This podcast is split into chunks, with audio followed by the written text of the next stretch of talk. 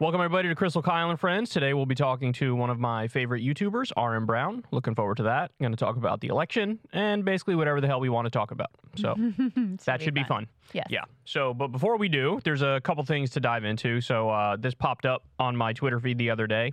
Apparently, the big man himself, Donald Trump, is beefing with Robert F. Kennedy Jr., which seems like a long time coming. But really, to this point, it's been like playing patty cakes with each other and tickling each other's taints.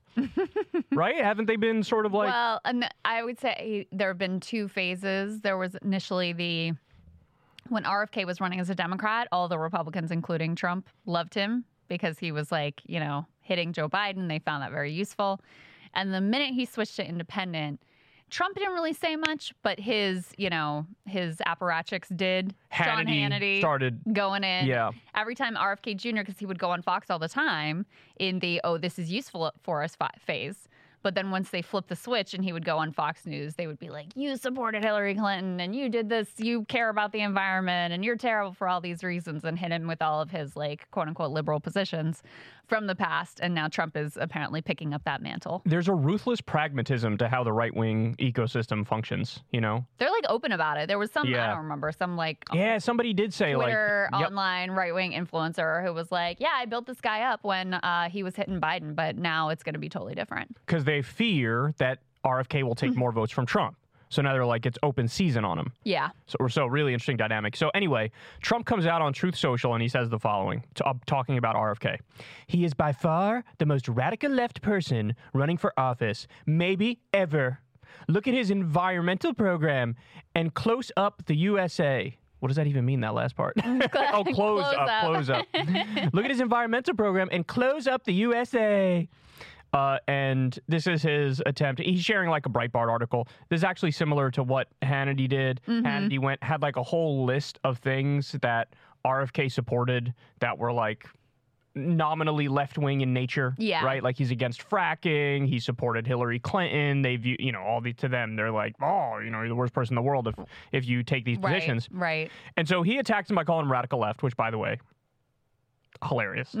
RFK, radical left Yeah, he's radical confused. That's what RFK is. I mean, I've never seen a guy who's more like all over the place than RFK. true, very true. So- But most of the positions that he's chosen to highlight during his presidential campaign are either right wing or code right wing. Correct. I mean, the big the big thing now he's doing the uh, we got to shut down the border, and uh, you know I, I agree with Texas trying to overrule the federal government and put razor wire and razor buoys there to like kill migrants. I mean, when I talked to him, the very, I think the first interview that I did with him, he was in there advocating, like, we need to close our border the way that Israel does, the way that Israel deals with their border. Don't And get me started on him in Israel. Yeah, I mean that that's of course previewed a lot of uh, other terrible Israel commentary to come, but that almost like passed without a blip. But it was a pretty extreme statement in and of itself. Yeah, this man uh, deep throats Rabbi Shmuley on a daily basis, which says quite a bit about his politics.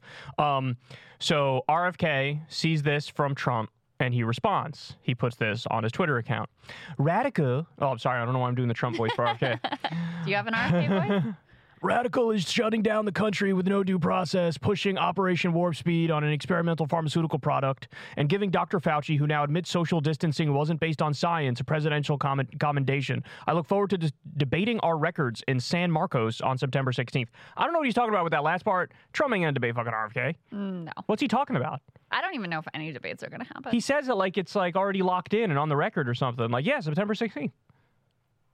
That's so weird. Yeah. I don't know why I would do that. Well, it's also telling. I mean, he he's hitting Trump from the right here. You know, he's going after him over mm, Fauci, and um, it makes sense because uh, this is uh, the subject of RFK's most recent book. So he has said that he thinks he pulls more support from Trump. Um, his donor base is more Trump donors than it is Democratic or Biden donors. But the polls have honestly been kind of mixed. They've shown him taking, you know, some of the polls show him taking a little more from Trump. Some of them show him taking a little more from Biden. Some of them it's like really totally split. So I still think it's hard to say.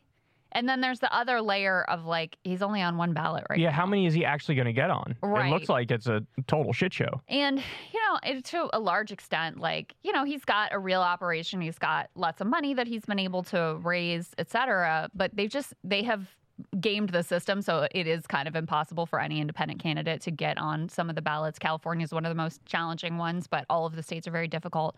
So he's explored like maybe I'll start my own party, and that helps in some states to get on the ballot. And then he's also floated like maybe I'll run as a libertarian and make use of their ballot access, which there was some limit- libertarians who reacted very negatively to that because they felt like, oh, especially on Israel and Palestine, like your views are not our views. You are not really a libertarian. You can't just come in and like hijack our party apparatus to your ends.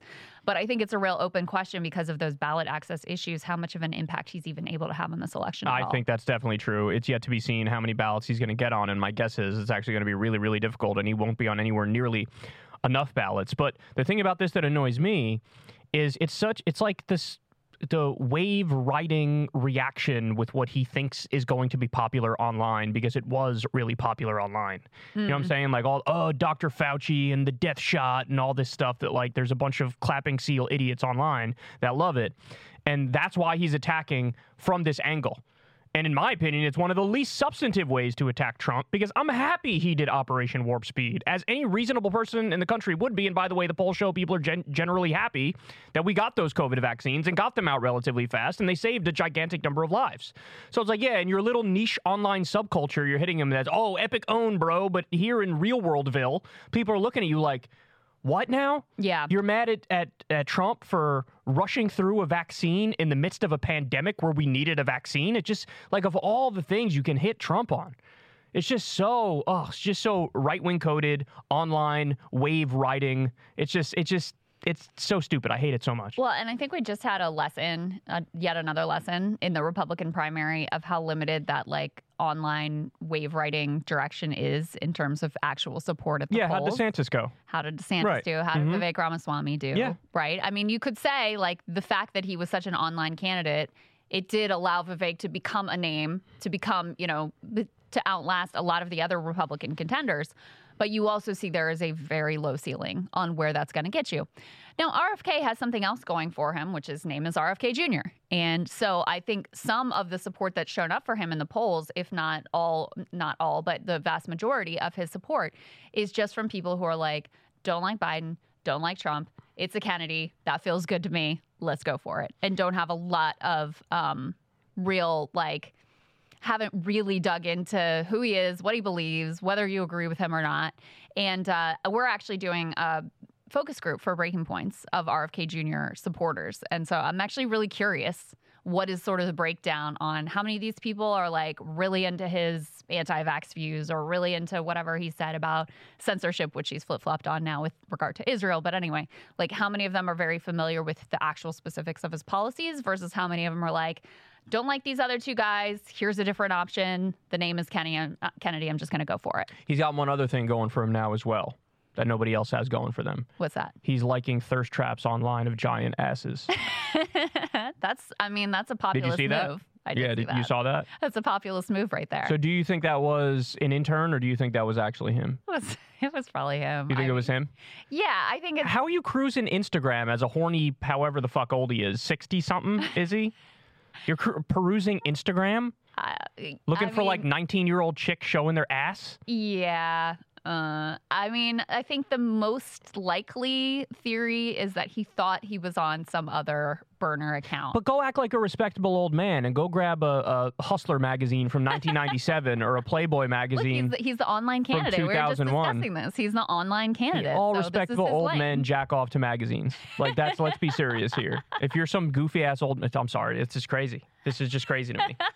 he, I don't know. This, he annoys me. He irks me in, in multiple different ways. And the fact that he's put me in a position here where I feel like I'm rooting for Trump in the back and forth is, says quite a bit. Yeah. But to be fair, the way in which Trump attacks him, I think, is also really stupid. I think the Fauci, the shot thing is so played out and so dumb, and like you missed your peak on that a long time ago. That's point number one. Point number two is, but Trump saying to him, like, so far left, bro. Oh, you're so far left. It's like, it That's is, not even true. Right. And if it was true, that would make him super based.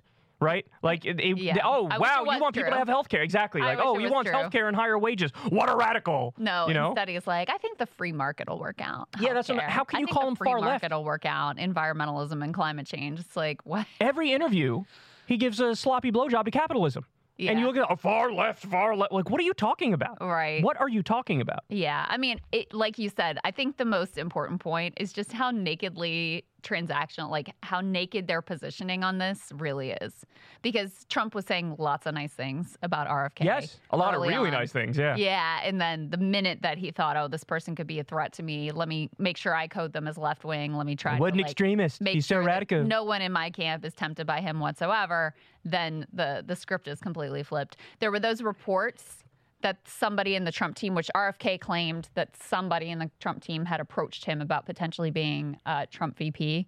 I don't buy that whatsoever. I, you know what? I, I semi buy it in this respect. I think there are people in Trump's inner circle who are far too online. Yeah, Who who- like the idea, who reached out to people who are in the orbit of RFK, and you got some whispers that got through to him about it. Yeah, But in terms of seriously as considering like a it, no. real idea. and to be fair to gonna happen. RFK, he has been very clear for a very long time. I would not consider that in any way, shape, or form. The latest, last time he was asked, he said he wasn't interested in it. I don't know. I, I read into it. There was a little bit of political wiggle room that he left himself there. He was like, "Oh, I'm very honored to be considered, but I'm not, you know, I'm not interested." But it wasn't like a hard no. You know how they'll leave themselves like a little bit of wiggle room. It, it wasn't like a hard no. Absolutely not. I can't stand this man. There's no way I would work for him. But as I said, uh, Trump is going to have someone on the ticket who he thinks will be 100% loyal to him no matter what. And who he wants to have sex with. potentially. No, 100% who, who's loyal and who he wants to have sex with. So That's how we're. Look at Alina Habba. He picked Alina Habba for his fucking Yeah, attorney, and that, did, that worked out horribly. Um, so, so you're still in the Kristi Noem. I think it's going to be Yeah. Kristi Noem. I think there's an outside chance of Elise Stefanik, Yeah.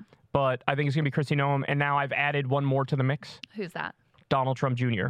Because if Trump is Mm. I mean, that's the loyalty thing. well, yeah, if he's convinced that no, I'm going to go down on one of these 91 criminal charges, and now there's a, you know, he's being found liable on every single civil trial. So he's losing every civil trial. Right. So he probably, I'm, probably going to lose the criminal ones too. And if he thinks that to save his own ass and definitely get pardoned, he'd pick his son as his VP. Then if he gets taken off the field, his son hopefully wins in his mind and then pardons daddy. Right. Like, and that's, you know, you could That's for why sure. the loyalty piece, like, It's he- huge. It's It's definitely going to be someone that he feels is going to be loyal to the Yeah. end, come no matter what insanity unfolds. Can I say final thing on these two Yeah. is I think what annoys me the most about both of them is that they both posture as being like anti-establishment and anti-elitist, Mm-hmm. and it's like n- nobody in the world has the more pro-establishment and pro-elitist position than you guys on Israel, like the number one issue right now in terms of how important it is on the global scene. Yeah. Like you both have an identical position on Israel. And it's like rah rah genocide, rah rah ethnic cleansing. Oh, are I so anti establishment? Doesn't look anti establishment to me. Well, it's not only that. I mean, on their economic policy, you know, the Trump tax cuts, but also, as we were just discussing, RFK is all like, let the free market do its thing, and it's amazing, and it doesn't need any Yeah. regulation. And he hit him on Fauci and not on, remember when you cut taxes for the rich and 83% of the benefits went to Right. the top 1% and you incentivized corporations to do outsourcing? Right. Nothing on that. Right. Nothing. Because he probably agrees with him on the tax cuts because he's a freak Yep. and he likes giant asses on Insta, which is acceptable, but dude, you're a thousand years old. Don't do that. Relatable. Just don't do that. You're how old are you? Like, come on, man. Hustler magazine, 1997. Look into it. Whereas you don't support him on that front, babe, to be honest. I, with you. as I, all old dudes have to jack off to magazines. I don't want to. Like, what are you gonna do? Go on Google, uh, big boobies. Like, is that what you're gonna do? Google big boobies. You're 67, bro. Get it together. What's wrong with you? He's an online candidate. He's down with the youths or whatever. Anyway, all right. Take us to our next story. Okay, so there was a big hearing uh, this week on Capitol Hill. Uh, a bunch of senators who, you know, brought in a bunch of tech executives. There was plenty of humiliation to go all the way around. Mark Zuckerberg was forced to like stand up and apologize to the people in the room. The TLDR. What? He was forced to Oh, apologize. No. Yeah, so Josh Hawley was like, "Will you stand up and apologize to these people in the gallery who've been hurt by like it was focused on kids and social media." And so Mark Zuckerberg like got up and was like, "I'm sorry. I'm sorry for what you Sorry about what? the, I, the I, I don't know actually to be honest with you. I think it was these were parents of kids who had been like bullied or exposed to something traumatic and were or scammed online and ended up either traumatized or some even killing themselves. So that's who he was apologizing to. It's so reductive to say that is just Mark Zuckerberg's fault. Fault. Well, it's also It's so reductive. it's just so theatrical too. Of course. Because it's like you're United States senators. You set the landscape of what the whole social media ecosystem looks like.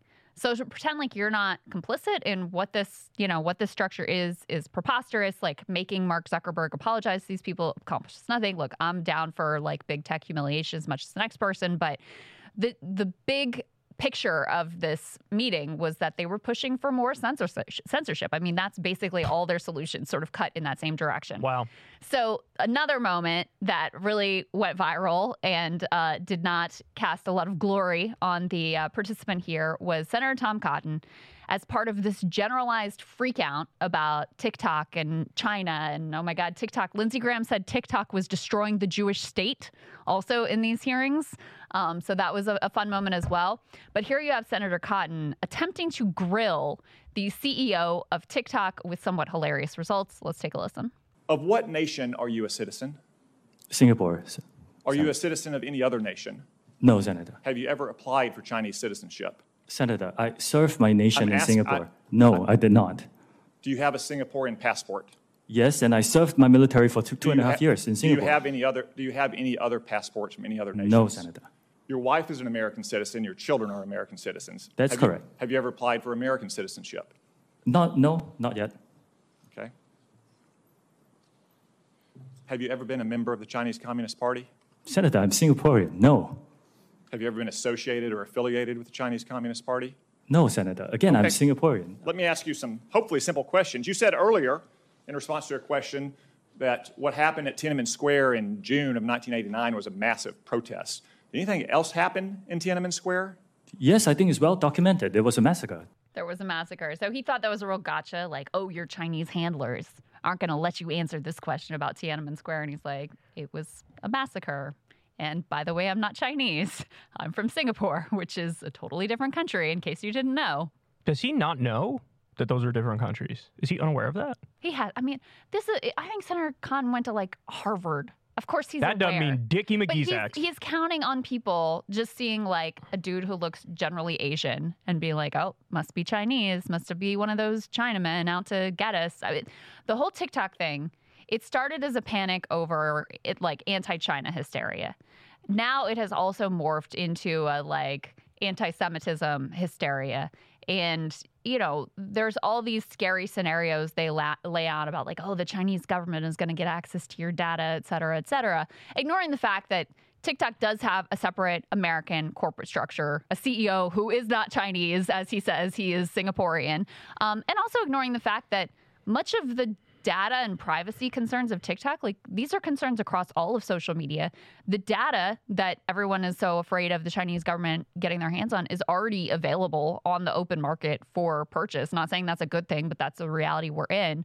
So no one's ever been really able to connect the fear mongering about TikTok to an actual real world result or even potential result. yeah, it's just xenophobia. That's all it is.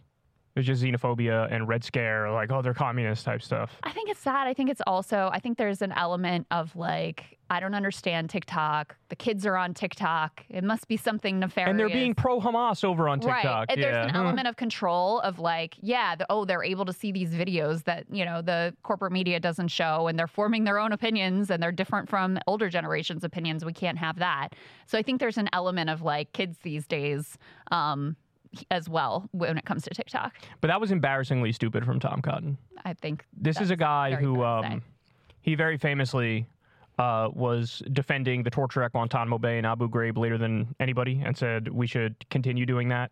This is a guy who's never met a war he didn't like. I mean, he's literally in favor of every single, even potential war. And the guy he just came out the other day and said bomb Iran Yeah. over what's been going on in the Middle East with the Shia militias. Deeply authoritarian instincts. It's I- I unbelievable. He's blow the that guy. throw Remember? that around, but of all the U.S. senators, if you put them on the scale of authoritarianism, Oh, he's, as the extreme as gets. Remember when he wrote the New York Times op-ed? Yeah, Where he was the- Mm-hmm. like, just declare martial law, just send in the military. Yeah. That's all you got to do. Just do that. That's right. And then, the George Floyd then there was a backlash to that. I think the New York Times got scared and pulled it. Right. And he had the nerve to be like, look at these authoritarians pulling my. Your op ed was like, isn't authoritarianism wonderful? Right. now The whole point of your op ed. is authoritarian. And then you get a taste of your med- own medicine. Right. Oh, authoritarians. I hate. I think this guy's a fucking moron. I, re- I think he's one of the dumbest, and also he's got a fucking chicken neck. See, I don't. Very strange looking man. I read him differently. I don't think he's stupid. Oh, I think do. he's playing to a base that he has contempt for. And um, you know, and yeah, is is like scary and authoritarian. I don't take him for being stupid. well, he needs to fix his neck. He needs to fix his neck. Uh, he needs to stop being the least char- He makes Wolf Blitzer look charismatic. I swear to God. Uh, do you happen to be from China? Are you a communist Chinese? like, what are we doing here? I, What I hate did he this guy. think that I I just want to know how he thought that was gonna go. You know what I mean? Like in his head when he was playing this out. I mean, honestly, the the like political realities are so separated now that that actually might still be pu- pushed out there on right wing Twitter as an own of that guy. Mm. Like that's how disconnected we are now. Where even something that is embarrassing to him, a different group of people are going to look at it and be like, "Oh, he owned that guy. He really held his feet to the fire and asked him multiple times." Mm, see, I, yeah, I feel like it does the opposite of the the point he wants to make is there's like, oh, there's this Chinese government connection still to TikTok, even though they theoretically have this separate corporate structure. But he sort of allowed this guy to, you know, make it make the alternative point of like, no, I'm literally from Singapore. I have nothing to do with China. So I didn't think it was a great moment for him. Well, in I didn't either. But then again, I had some semblance of logic. There's a lot of people watching that who don't. So Could anyway. be. could be. All right, let's go ahead and get to our guest, guys. Uh, very happy to bring in one of my favorite YouTubers. Got a lot to talk about. Here's RM Brown. Welcome to RM Brown. Thanks for joining us, man. Thank you for having me. Big fan. Obviously, big fan. Big, Mutual. big fan of you as well. Uh, all right, so let's start with some uh, basic Democratic primary stuff. So, um, you know, Marianne made a, a run at it and came up short in New Hampshire. You have Dean Phillips jumped in kind of late and decided I'm going to try to take on Biden, and uh, that also came up short. Even though I think I think both Marianne and Dean are staying in, which is a little surprising if you ask Yeah, me. mhm. Um, Cenk tried to do it and he hit up like 48 different court cases and wasn't even on the ballot in New Hampshire, but he says he's still sta staying in. I guess I don't know if it's to continue with the court cases or whatever. But I mean, look, the foregone conclusion is Joe Biden is going to be the Democratic nominee. So let me ask you your thoughts on that. Like, did, did you think that it was it would have been impossible for anybody to uh, sort of take him down? Did you think it was going to be like, well, of course he's going to because he's the incumbent. Of course he's going to be. Or did you look at the you know his state where he's sort of slipping up cognitively and all that stuff and say, I mean, there is a lane there, right? Somebody could actually replace him. Uh, so, what do you make of the state of the Democratic race and the fact that it looks like he's basically inevitable? Yeah, that's pretty much what I. well, We're on the same page here. I, I was like, well, that that's it's gonna be him. That's it. You know. I am kind of interested in the Cenk thing though. Did he ever even float a um, vice presidential uh, uh, vice president?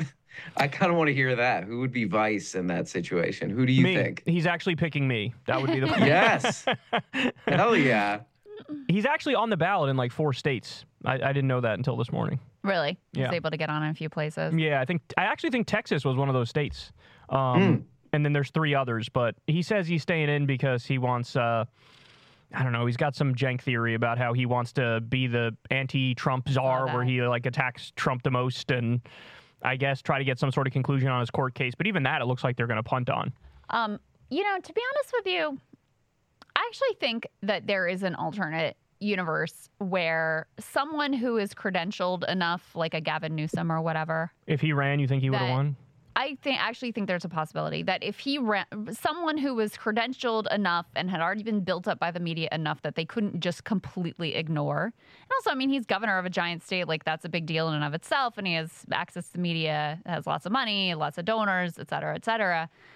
I actually think there was a chance that if one of those people had jumped on a line and actually challenged Biden, that they could have succeeded. And the reason is, and, and I think the Biden people felt that too, because they made an aggressive effort to make sure all of those people were in line and get all of them behind them, especially in the wake of the midterm results that were like better for Democrats than expected. That's when they really like circled the wagons and forced everybody to stay on board.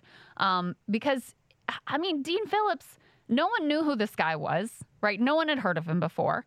He jumps in the race a few weeks before voting, and what do you get like twenty eight percent or something? He got in- twenty percent, but Yeah, also Biden won without even being on the ballot. He won a write-in campaign mean- with over fifty percent, which is way better than he did the last time around. My takeaway was the opposite. They're like, if this guy's getting over fifty percent with just a write-in campaign, maybe it is true that just like there's a majority of the Democratic base that's like, yeah, we're going with this guy. I don't know. I all the polling seemed to indicate that people were because Biden's case was always, I'm the guy who can beat Trump, right? I'm the guy who could beat Trump. That's how he won in 2020. I'm the guy that could beat Trump. I don't know. No one thinks that anymore. Like his electability prospects are severely diminished. So I do think, listen, we'll never know, but I do think there's an alternate universe where Gavin Newsom, we'll use as the example, gets into the race and voters are aware they actually have a, a real choice. And I, I'm not in love with Gavin Newsom or whatever. What but I about would an take him A-list over Joe celebrity? Biden at this point. What about like The Rock? that? I think Something like that, that. would work too. actually, that would actually work better. I think that would let's actually all write work him better. in. Let's let's all write the rock in. Come on, let's get him in there. there you go. Still, there's it's not too late. Yeah, but uh, there was an opening because you you can't have a majority of Democratic voters being like, "I wish we had other options," and I really don't want Joe Biden to wi- to run again, and not there not be a lane for someone who's the right mold and the media can't just completely ignore because that's what happened is these other candidates they were just completely suffocated no one even knew they were running But then why wouldn't they suffocate a Gavin Newsom campaign or Dwayne The Rock Johnson campaign too? because what I'm, saying? is it has to be someone who's big enough that they just can't get away with completely ignoring them I, see, I mean, I see what you're saying. I think there's a logic to what you're saying. I was just a little blown away by the extent of the victory of a write-in campaign in a state where he put his middle finger up to every voter and said, "Fuck you." yeah You know what I'm saying? Like that actually sort of blew me away a little bit. That maybe I was wrong and I misread the room, and the 2020 effect is still there in the sense that people really do look at Biden and go, "That's the guy to beat Trump," even if he's like barely, barely conscious anymore. yeah I don't know what do you think I don't know. It's too bad. Didn't Mary um, Marianne's kind of been blacklisted a little bit, right? Like they Oh, yeah. kind of tried to suffocate her a little bit, but she got big on TikTok for a while. You guys remember that? Yeah, She was kind of a yeah, it's too bad because she is like she's interesting. She's really likable. Yeah, that that one's that one's kind of too bad for me. I was I was yeah, I was sad to see you know her kind of be be shoved out. You know. So are you excited for uh, Trump versus Biden? Oh yeah, amazing. G- gonna redo that one. Yeah, I don't know. That's kind. Of, maybe that's the inter- eh, like interesting part in how uninteresting it is. And I don't know. I guess like the only hopeful thing about it is that people will start to, um, I don't know, maybe move their politics to uh, to something more more local and more uh, you know actual actually active. You know, and get involved personally. You know, I mean that to me that's the the only hopeful angle. I don't know. What do you guys think? I don't know if I see any hope with the current state of affairs. so I, I mean, let me let me ask you about the Republican side because that actually is kind of interesting to me too, in a similar way to how the Democratic side is interesting to me. So I very famously thought early on with DeSantis, especially after the midterms, I was like, oh, this guy actually has a real chance because he, you know, all the headlines saying he's the future, and in a election year that was supposed to be a red wave, it wasn't a red wave except in Florida. sold him. No, it wasn't. That wasn't the thing that sold me. It was more a reflection of what I was thinking based on looking at the midterm results. You know what I'm saying? yeah, I do. So um, I saw that and I thought, yeah, this like this is the upgraded version of Trump. He's Trump 2.0. It's like you drop all the drama and the pettiness and the nonsense, and you just have a guy left who's exactly like Trump on policy, still yells at the media and calls them fake news, and gives the Republicans everything that they want. And then that just didn't work. And you know, the longer you kept the camera on DeSantis, the more people thought like his lack of charisma is actually like the main problem here. And maybe they like Trump for the drama and the pettiness and all of that stuff that DeSantis necessarily doesn't have, right? So I looked at that, and then when you look at the results coming out of uh, Iowa and New Hampshire, yeah, it looks like you know uh, Nikki Haley did okay in New Hampshire, but she got like to ten points within Trump. But like that's if you can't win New Hampshire as a state that allows unaffiliated voters to come in and vote in the Republican primary, and you know the demographics of the state are not hardcore white evangelical Christians. So if you can't win that state. You probably can't win any state against him. So it looks like he's going to cruise to, to the nomination. What did what the what do you make of that? Like, because my analysis now of the Republican base is very doomer pilled. It's like there's like no no there there. It's not about anything other than he's the showman, he's the charisma guy, he triggers the people that I hate. So now I love him. Do you agree with that analysis, or is there something else going on? No, I think that's it. I think you got it. And it's also it's weird too because I was kind of like, I don't know, he got a ton of press, Vivek. You know, I was I was, you know, doing videos about him and paying attention to him. And he just got nothing, right? Which is Yeah, weird bec- 8%. because yeah, he got nothing. And he was he was doing the whole kind of uh he was trying to out Trump, Trump kind of stuff. He was doing a lot of like the kind of stuff you hear on the internet, you know, the stuff Yep. you kind of hear on Reddit and sort of like, you know, YouTube and stuff. And he just got nothing. It's yeah, that that's a weird one.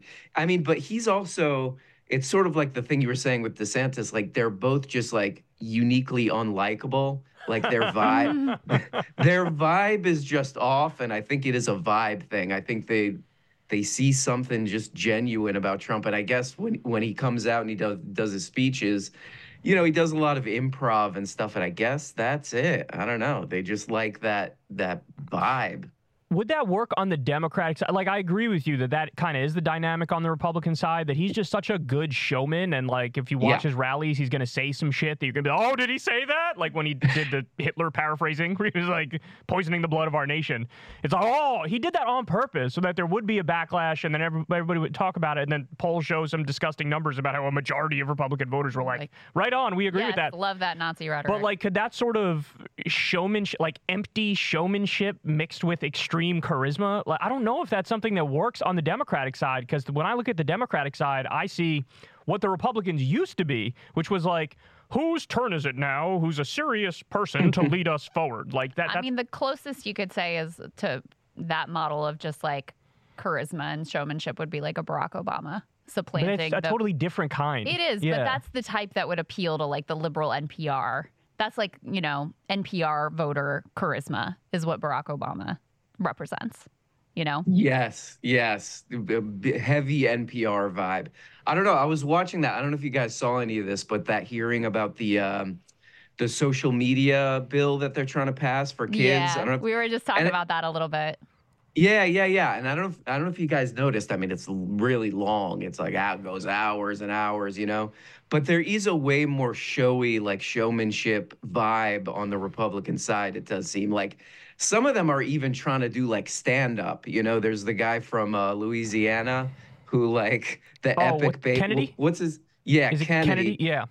Kennedy, he's the epic bacon senator from Louisiana. He's oh, he's always got these like jokes that seems like he was in his office preparing the whole morning. You know, like there, there, there. Yeah, there's way. mo- It does seem it's like maybe on the Democratic side they want somebody who seems like hyper educated and hyper competent and technocratic seeming and that's maybe their version of of show but on on the other side it's just all yeah, I think it's it's they they want to be like actors and showmen and stuff. It's it's wild. At least that's what I saw in that hearing. It's yeah, it's kind of I don't know. It's it's it seems pretty like out there, you know. Trump said something interesting that stuck with me when he won. Uh, it was either Iowa or New Hampshire. I think it was Iowa. He came out there and he had um, he had Doug Burgum with him, who you got you famously interviewed. You were the only uh, news show that actually acknowledged the fact that he was running for president. and you had him who on an is who that? Who? Doug Burgum, governor Never heard of him. North Dakota, is it? Ye- yes. And and so Trump was up North there, Dakota. and Doug Burgum had endorsed Trump and sort of fell in line and kissed the ring. And Trump's giving his speech, and he's like, "You know, this guy over here, this guy, really handsome guy, really strong brow, really incredible guy. I mean, he's done a lot of amazing things. But what he didn't understand is that sometimes you need a little controversy Yeah. in order to make. You need a little bit of controversy. Sometimes, Governor, it's a good thing you do a little controversy. and I was watching. I was like, "Oh my God, he really does get it." Because I remember having this debate with Corin back in the day, and this was early on, like a year or two into Trump's time in office. Mm. And Corin was like, he doesn't actually mean the shit he says. He's just trying to get a rise so that like he can be in the news and everybody. And there's all this movement and talk around him. And I was of the perspective like, no, he believes the shit he's saying, right? He believes it. But I I think I'm wrong. Like I think that ba- after watching that, that's what I see, and that that's what Republican politics has become, right? It's become this like. You look at me. I'm saying the wild thing that like is polite society is going to disagree, and then the fact that polite society disagrees that makes a bunch of clapping seal idiots be like, "Now we love you even more. Here, take my money." Yeah, it's spectacle. It's like entertainment. It seems more like entertainment. I don't know. It would be nice to live you know, in a, in a situation where politics is more boring, maybe where it's just like, oh, these people work, our life gets a little bit better. You know, we're more protected as normal people from you know predatory crap and all this stuff. You know, but we get this other version where it's like wacky and you know uh, you know it's it's yeah it's like mo- it's like a movie. It's like more like hollywood or something. Have- um yeah i think that I, I don't know. I i kind of i'm kind of with you. I i i really would like to see a more boring and more actual like you know them actually doing things that makes people's lives better version of of politics, uh, you know, and even with Trump, it's st- even his shtick is getting a little stale, right? Like, even I mean, it's even harder for people to get maybe outraged about his stuff. They're just like, oh, here we go again. He's doing something crazy again. You know, it's a little Yeah, bit like he needed to quote Hitler now in Yeah, order to get Exactly. the He rise. has, to, he has to up the ante. Yeah, Exactly. It's, he just has to keep upping the ante. And it's like, I don't know that he really believes much of anything. He doesn't, But that doesn't no. mean that he won't follow through. Oh, yeah, you're when right. he Yeah. says Right. like the Nazi stuff, and then people are like, yes, we love that Nazi stuff. It's not like he won't then be like, all right, Stephen Miller, come on Right, down and yeah. do the Nazi Exactly. stuff. That's right. Um, have you been following the uh, the Taylor Swift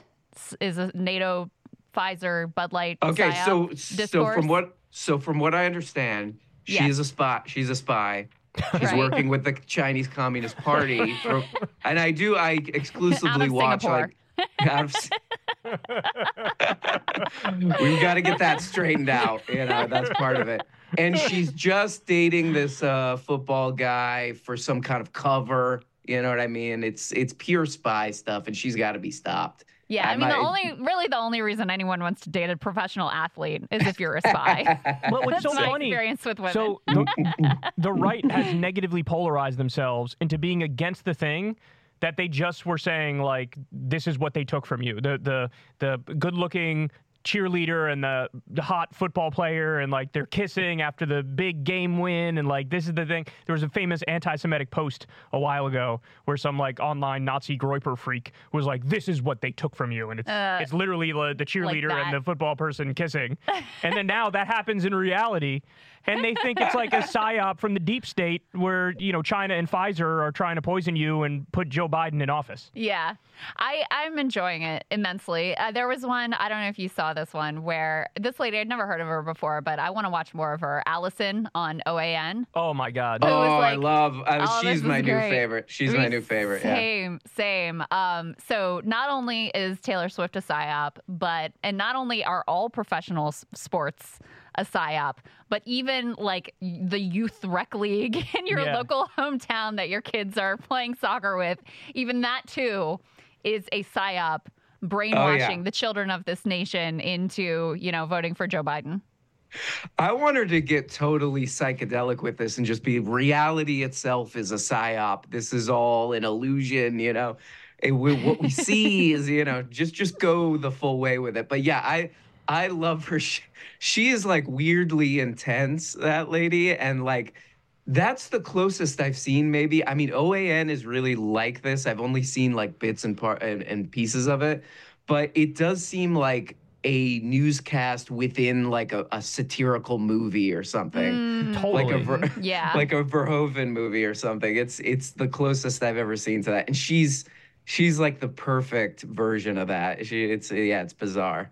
So Sagar was sick um, on Thursday this week, so Emily Jashinsky filled in for him, and I was talking to her about the whole Taylor Swift thing, and I was like, just help me understand how this became such a thing. And sh- she was reminding me that early, I mean, Taylor Swift has been a superstar since she was like 15, right? She was like a baby when she became super famous, and she starts off in the more country music genre she has this, you know, perfect like Aryan princess look about her and didn't go like the over sexualized route.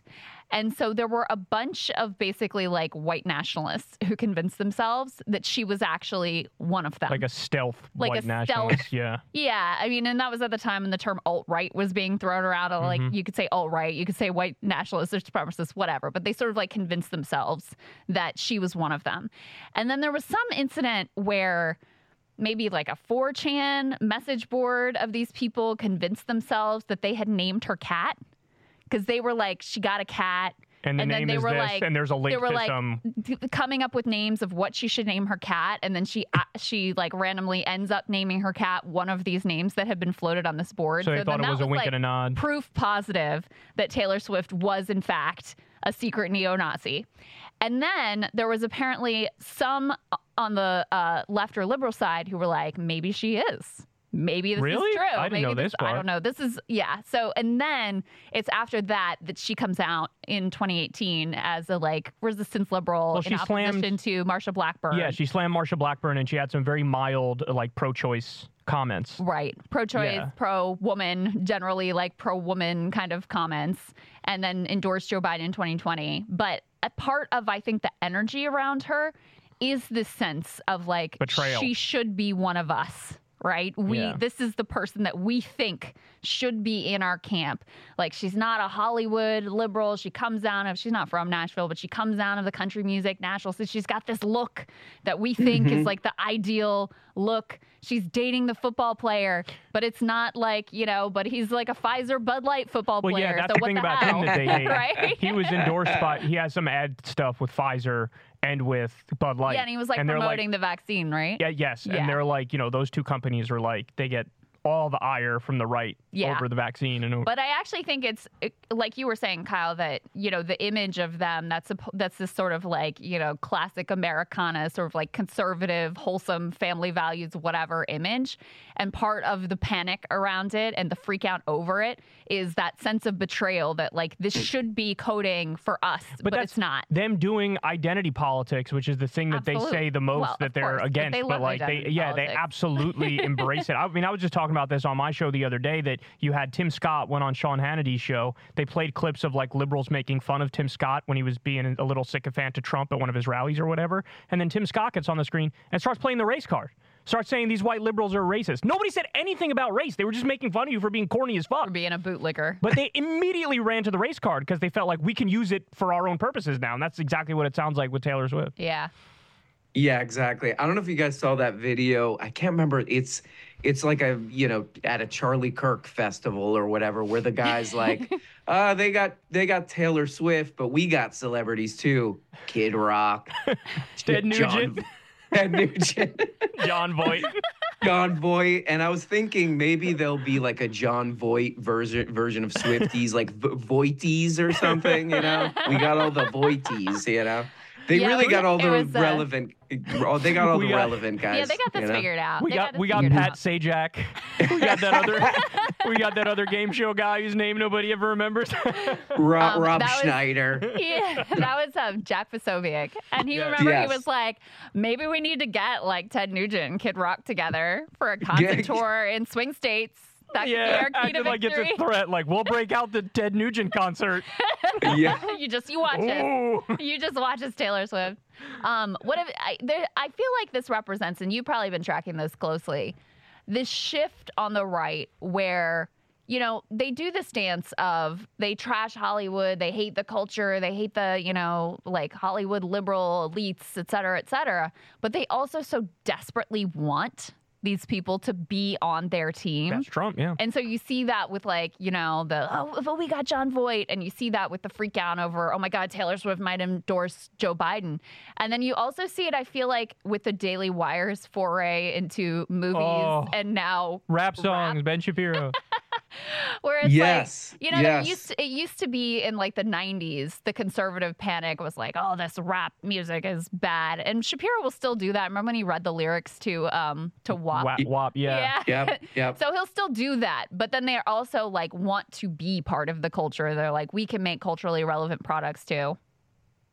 Yeah, that's actually I think is really interesting because the Daily Wire, you know, they have a real like media production machine and you know, they've made these movies that are very high production value and they've, you know, produced them or bought them or whatever. But it is interesting that they could do whatever they want and they live in an era where all that stuff is very accessible and cheaper, you know, to make literally whatever movie they want and like how like exactly they're mimicking Hollywood. Like I Mhm. watched some of those movies and they're they they hit the same Hollywood rhythm almost exactly, like word for word.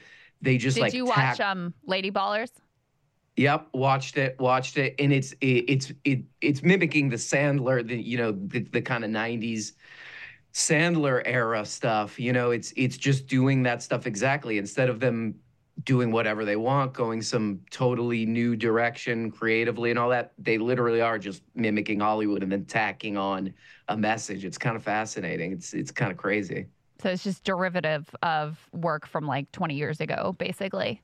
Yeah, and I think you're right. I think they do want to be part of Hollywood. I think they, you know, they see Hollywood as this giant machine that they maybe always wanted to be part of. And so instead of so it's not like, you know, like an independent film uh, you know, and there's a there's a lot of good kind of independent film now. I think that goes in a totally weird, different direction that they couldn't before because you would have to go through a whole machine. But yeah, it's it's interesting. They they they it, it does seem like they want to be Hollywood. You know, they just want to do Hollywood, but with their political message. There's a lot of failed theater kids. I feel like on that side of the That's aisle. literally what Ben Shapiro is. Right? That's literally what Ben Shapiro is. James O'Keefe also Uh, Dave Rubin wanted to be like a star in a non-political way. didn't Crowder also. Crowder, yeah, crowd. Don't get me started on Crowder. I mean, it looks like there's there's a lot of like repressed stuff going on there with that guy. I mean, Have yeah. you have you have you seen his don't show say. recent? Like, is he still even doing a show? Like, I Uh, tried to look Rumble, on Rumble. right? Yeah, yeah, know. yeah. but Rumble Oh, I'm lies all over relentlessly about their Yeah. view count. Yeah, They're- I mean, it's they're- it's bad. their view count is just totally unbelievable. There's some like there's some weird channels on there and it's like this this channel's getting more views than like you know some giant channel on YouTube. That seems that seems weird. Well, that doesn't they- seem right. what they didn't account for is that there's something in the laws of nature that make it so that when you get X number of views, there's X number of comments, right? Like Oh, right. the ratio of uh, like uh, co- views to comments is always within a similar window. Right. And so uh, they didn't account for that. And so you have these videos that say like 150,000 view video, and then you go look at the comments and it's like 17 comments.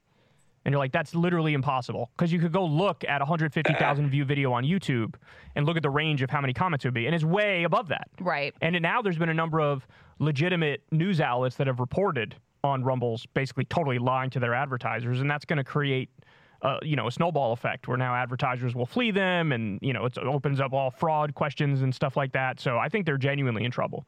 Could be. Could be. I'm just looking at his channel now, and he did post a video. His most his most recent video was just an hour ago. Inside the China plot to destroy America from within. Oh God. Triads, That's- drugs, and is- murder. Oh, and it's is- a documentary. So there you go. Again with the uh, with the Hollywood theme. You'll Rogan- have to check that one out. Rogan's been leaning into this a little bit. You talked about um, I forget the name of the guy that Rogan always cites. That's like "Pff, this. Have you Oh. seen what this guy said?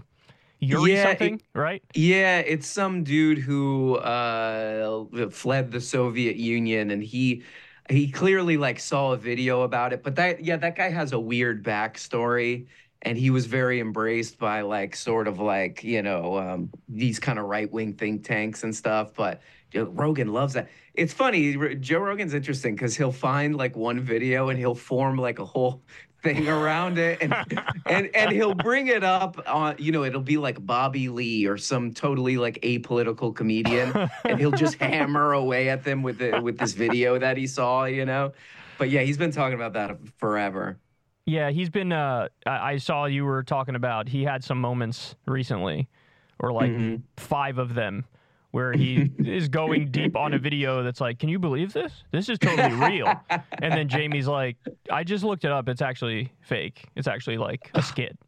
And he's like, "Oh." God, God, God bless Jamie. Poor Jamie has to like correct constantly. You know what I mean?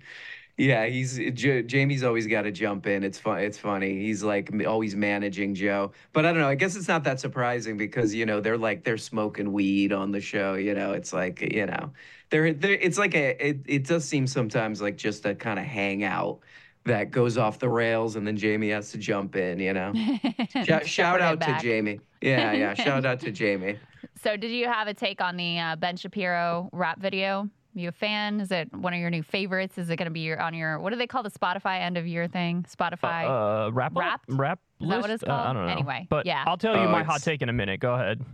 It's gonna be up there. It's gonna be up there. I've been I've been actually just streaming it over and over again to get the number because it's not doing great. Uh, it's well, it's not doing as good on Spotify. So I'm trying to personally bump it up. I've been just on repeat listening to it over and over again. And what's weird is that it gets better with with each listen. So it's kind of like you know, it's like a Ages well. Yeah, yeah. It's almost like a David Bowie or a Beatles kind of thing. When on on the first listen, your brain can't really process it totally because of its its nuances. But now I'm I'm kind of getting it, you know. So, so I hope I I hope people I, I we we got to spread the message first and foremost of that rap. You know, that's what I think. I, I don't know who the guy is that he did it with. Were you familiar with this guy? dude? Were you familiar with him? No. Did he have any other songs that were a thing or?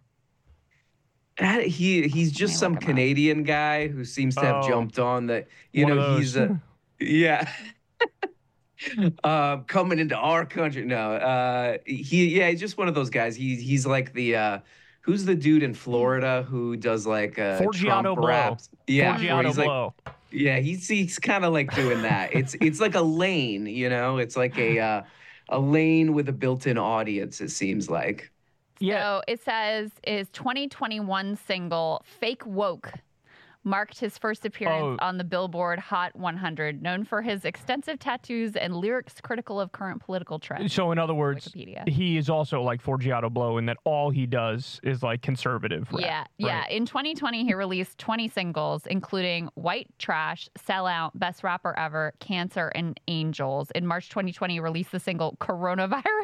Oh my god. What is it about what is it about these uh these conservative rappers or even like we were talking about with the Daily Wire the conservative like movie folks or whatever. They don't abide by like the number one rule of art, which is show don't tell. They're just like tell tell tell tell tell. yeah. Very very preachy, in your face, obnoxious, nothing subtle about it. Why are they incapable of doing that? Because it is theoretically possible to have some sort of comedy that like leans right or something, but it's still funny. But when they make it so preachy, it can't be funny. Yeah. You know what I'm saying? You don't think these lyrics are subtle? They call me offensive, controversial. There's only two genders, boys and girls. That's the Bro, lyrics say. Line you got lyrics. him, bro. They can't cancel my message because I'm the biggest independent rapper in the whole freaking world. I'm against cancel culture, bro. I'm gonna take that bold stand. I'm against that. Go woke, go broke, no hope. It's pathetic. Pro choice, pronouns, pro love, you're progressives, but you ain't pro gun. No one to All right, protect. make it stop, make it et cetera, stop. et cetera. Yeah. But for Can't real, deny why, Find that. subtle? why can't can't, deny they? that flow Why can't they? Because every single like, there's a lot of art that comes from left wing people that is not political first. It just like might happen to have an underlying political. Like think of like Game of Thrones or something, right? Mm-hmm. Right. Like the underlying message is certainly more in alignment with left wing values. Right. But people all like it because it's not like because shoving it down your throat. Or even like Squid Game, which is sort of more Right. overtly like the politics are a little more like But even so, it's not surface, but it's also really interesting and it's also about human nature and you know anyone regardless of your politics could enjoy it. But yeah, uh, tell me you saw Lady Baller, so isn't that kind of the problem with that too? Is they'll just like you know randomly insert some preachy sermon about whatever conservative values. Yeah, Lady Ballers gets pretty close though because you know it's uh it's an easy formula, you know. These movies, I mean some of my favorite movies are like these kind of sports slob movies like like I really like Slapshot, you know, Bad News Bears and all that stuff. And it's a very easy thing to make fun of. It's like these kind of losers who it's a ragtag team that gets together and they're kind of idiots and they're like hitting each other all the time and they get together for one last sports score or whatever, you know? So that that's such an easy formula so they get close to just doing one of those movies. But then it's like you just get kind of hit, you just get kind of like blindsided by the the nonstop like Daily Wire commentary, you know? So it's just like I, I feel like even if you're watching it as a fan of the Daily Wire, you're just like, I'm just trying to watch a movie, you know what I mean? But um it's weird. I've been uh, listening to um Quentin Tarantino's new book, uh, where he just talks about uh, movies, mostly movies from the 70s. And there's there's actually one genre where it was kind of where, where this discussion was happening, which is like the Dirty Harry era uh, movies, where it, it did like pe- you know film writers at the time were like, "This is a fascist movie for Dirty Harry." And uh, and and there was a big debate about that. Is this is this a fascist movie? Da da da da da.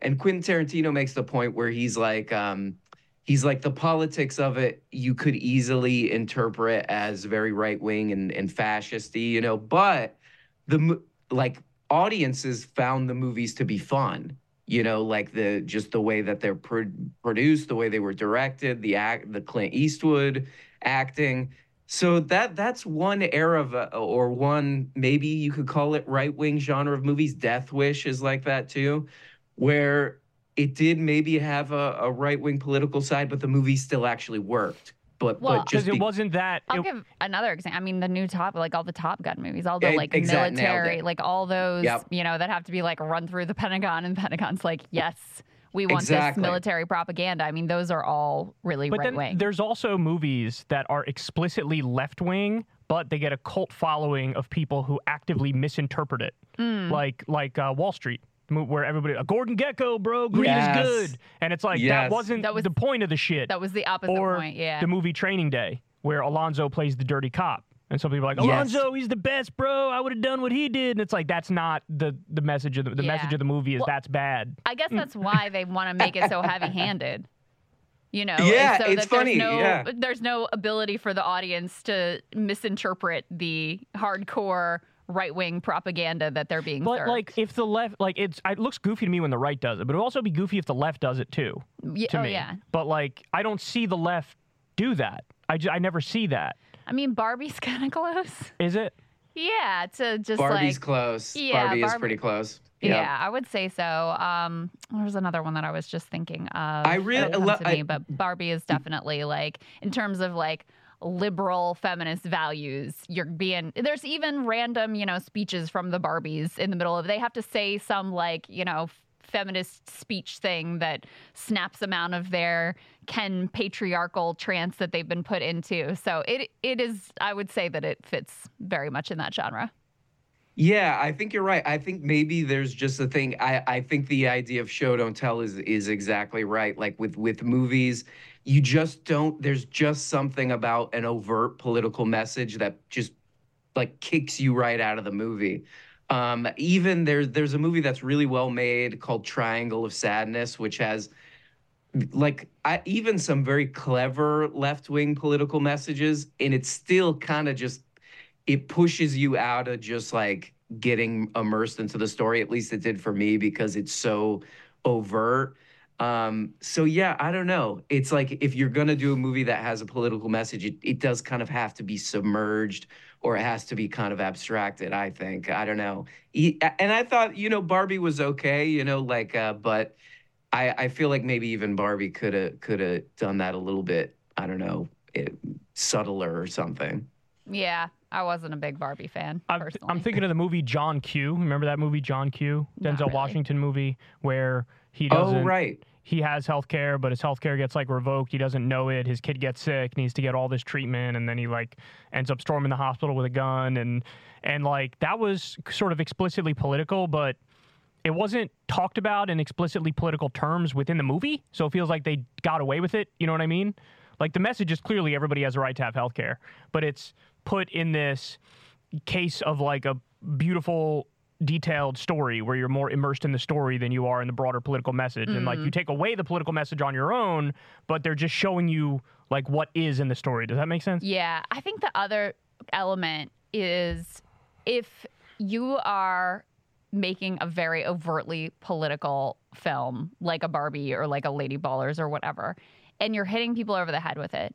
And also, the message and the takeaway is like something we've all heard 3,000 times before. There's there, mm-hmm. you're not digging a level deeper. There's no new analysis. There's nothing that's like re- revelatory or eye-opening about it. It's just like, you know, the same old like feminist thing that we've heard a million times, the same old like, you know, there's only two genders thing that we've heard a million times. If you aren't pushing us beyond that, then that also, you know, is perhaps it would be more interesting if you had the super overt political message, but then it leads you somewhere surprising, or there's some sort of eye opening conclusion or awakening or whatever that they arrive at. But if it's just the same old, like, standard political drivel, drivel that you could get from Dennis Prager or from MSNBC any day of the week, then what are we really doing here? Yeah, yeah, exactly. I mean, may, yeah, maybe that's why John Q is such a good example because it's like rather than just like tacking on the message, you just like, okay, what's the actual like on the ground reality, and then you kind of represent that fictionally. I think is that that could be the smart way to go.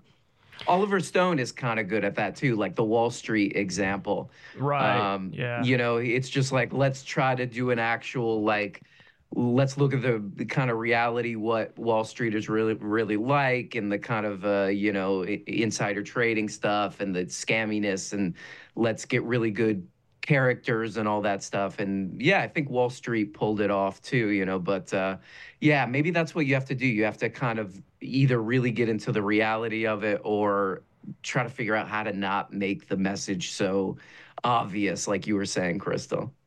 yeah and I just don't see that among the Daily Wire types. It's all just, shoving it they down your throat. Help themselves. Um, yeah. So uh, before we wrap up, let me ask you about the general election.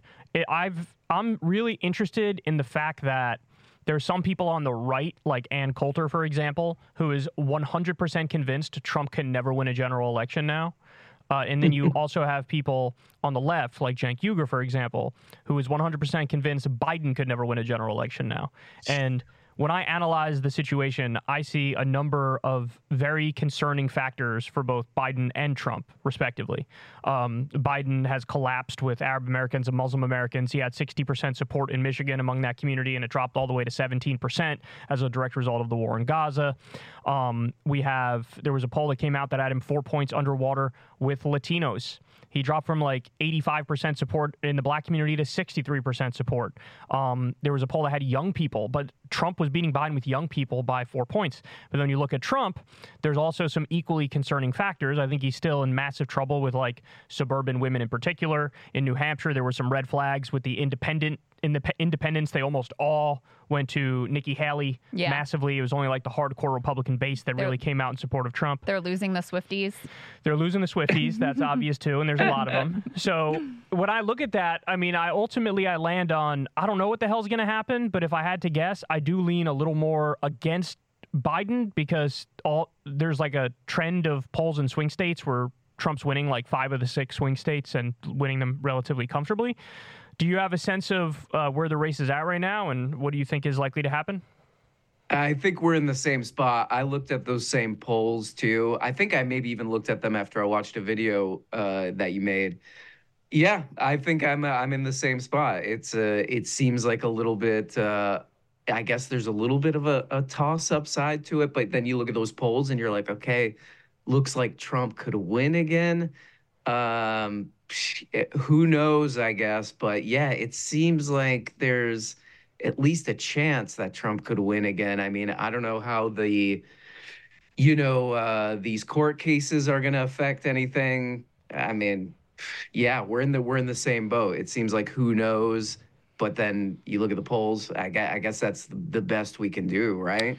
Yeah, the 91 criminal charges is the biggest thing to me that like this could play a massive factor in the race because you, do you have the thing in Colorado and what is it Maine also where they kicked him off the ballot and now that's probably going to go to the Supreme Court and mm-hmm. they're going to figure out what are we going to do with this but the 91 criminal charges because it seems very possible to me that Trump becomes a nominee we get to the general election before voting day we have some guilty you know decisions on mm-hmm. some of the 91 criminal charges mm-hmm. and that comes with time behind bars.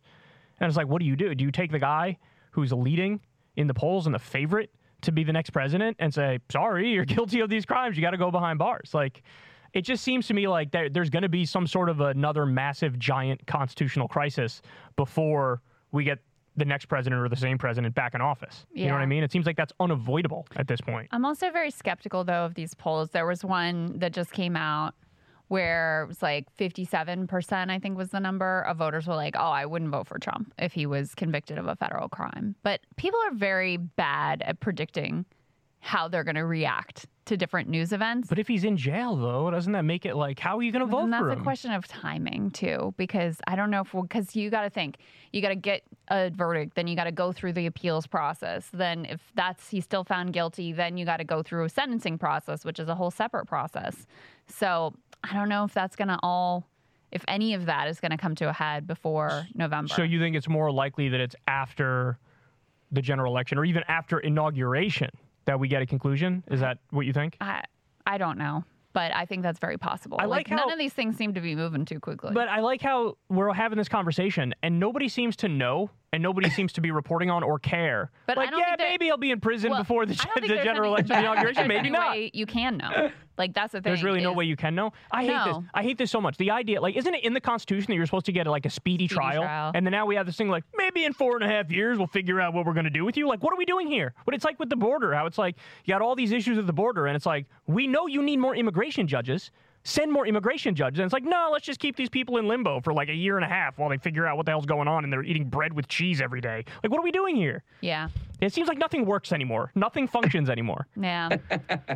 yeah. Yeah. Well, Uh, I don't know if you guys have uh, been paying any attention to the what is it like the Fani Willis thing where she's Mm-hmm. got like sort of a controversy now, which yeah, that almost seems like a like a movie twist or something. You know what I mean? It's like I saw the probably, like- headlines. Do you know the specifics? Because my my gut reaction to it was like, oh, they're just doing a witch hunt back at her because they don't like to, that she's I going mean, after That Trump. is true, but I also think she, it appears, was having an affair with this dude that she picked to be the prosecutor. And when he was picked, the reason this got looked into is because people were like, why'd you pick this dude? He's just some like random suburban like divorce lawyer who has no experience at this level. And then lo and behold, oh, he's getting a divorce from his wife. Oh, Fani Willis is being called to like, you know, be involved in this divorce proceeding. So it oh, they were going on vacations together. It looks like they were having an affair. Uh, it's, you know, not 100% confirmed, but it looks like he was able to settle the divorce so that they didn't have to testify about this specifically.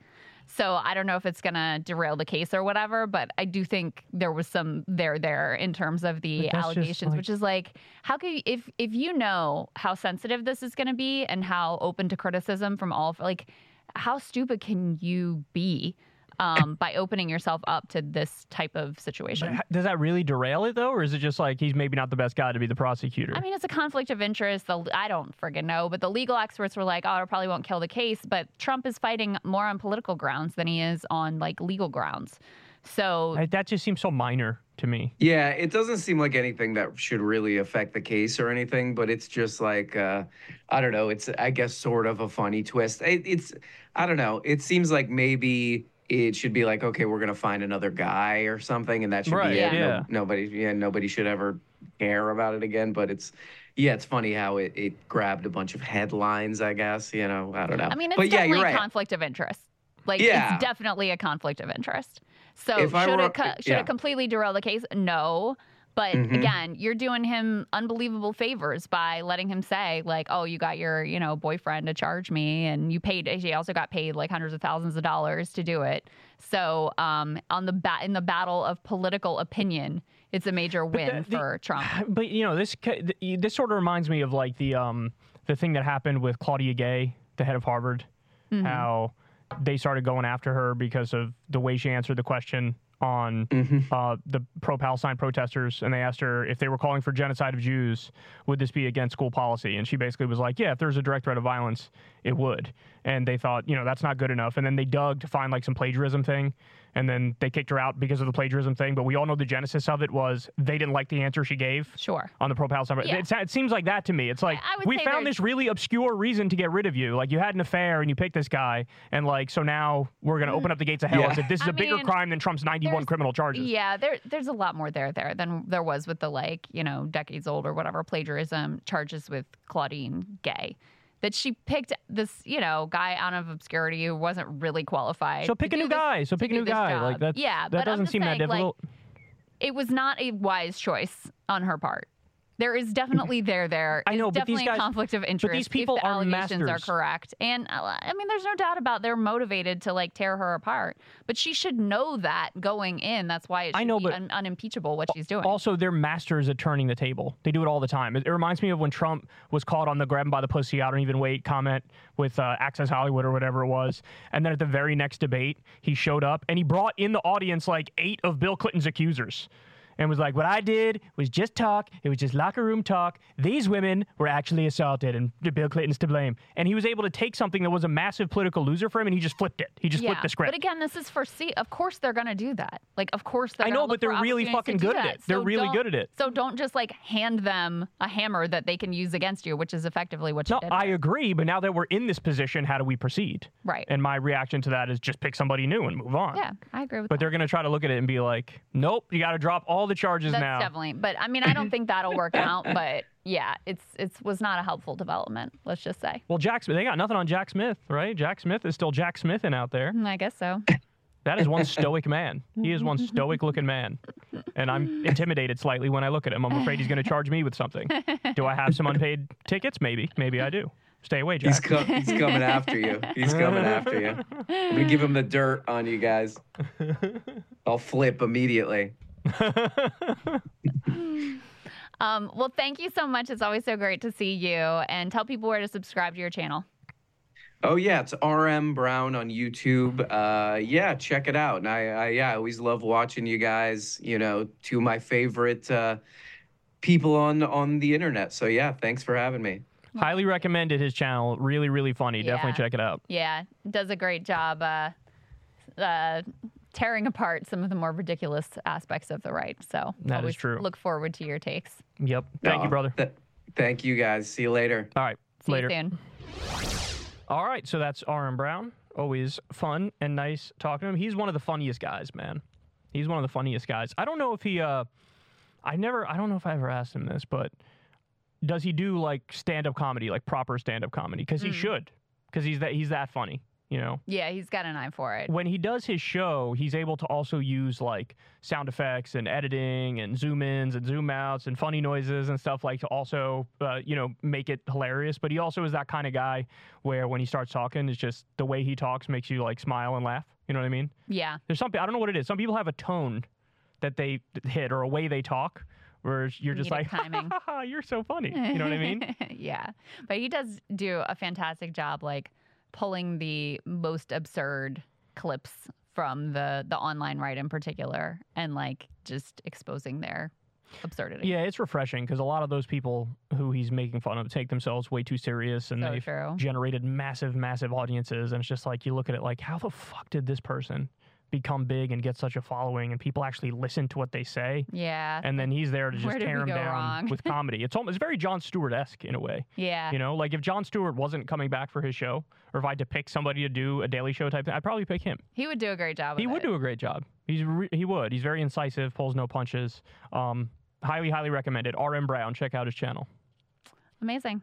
Yep. All right, guys. We love you. We'll see you next week. Everybody do us a big favor. Sign up on Substack. Uh, five bucks a month gets you the video of every interview, and it gets it to you a day early. Thank you to everybody who already has signed up and helps us out. We will talk to y'all soon. Peace.